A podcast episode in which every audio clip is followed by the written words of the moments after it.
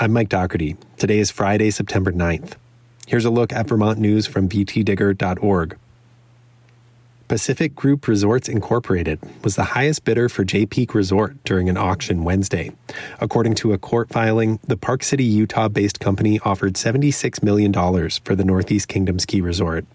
The sale still requires approval from Judge Darrin P. Gayles, who has presided over the site's receivership in federal court in Miami since April 2016. Regulators brought a civil enforcement action that year against the resort's former owner, Ariel Quiros, and its president, Bill Stenger, in what became the largest investor fraud case in Vermont's history. Proceeds from the sale are expected to be distributed to defrauded foreign investors on a pro rata basis, according to earlier court filings. Some former People's United Bank customers had a bumpy ride this week after the bank's new owners transitioned their online accounts. For many, that included error messages indicating their bank accounts didn't exist. M&T Bank acquired People's United Bank in April. An M&T official said the bank transferred the People's accounts into a combined banking system over Labor Day weekend. About 50% of new customers had been able to successfully access their accounts online, he said.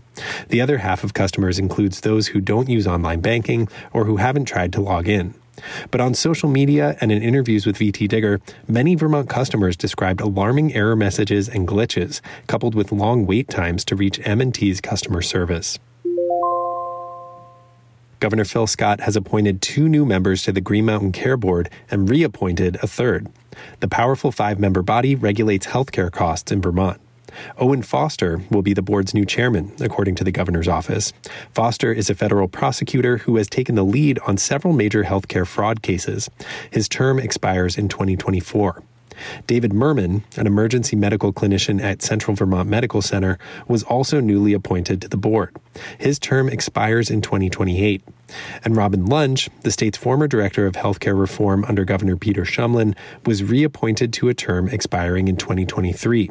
Lunge has been a member of the Green Mountain Care Board since 2016. The UVM Health Network announced Thursday that it has appointed Dr. Sunil Eappen, a Boston based physician and health administrator, as its next president and chief executive officer. Eappen comes from Boston's Brigham and Women's Hospital, where he serves as chief medical officer and senior vice president of medical affairs.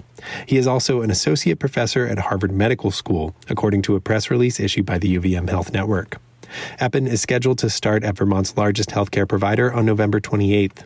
He will replace Dr. John Brumsted, who is retiring after more than 10 years in the role. The incoming CEO said at a press conference Thursday that his annual salary would be $1.3 million. Brumsted earned $1.99 million in compensation, which includes his salary and other benefits, as of 2020. You can find all these stories and more at vtdigger.org.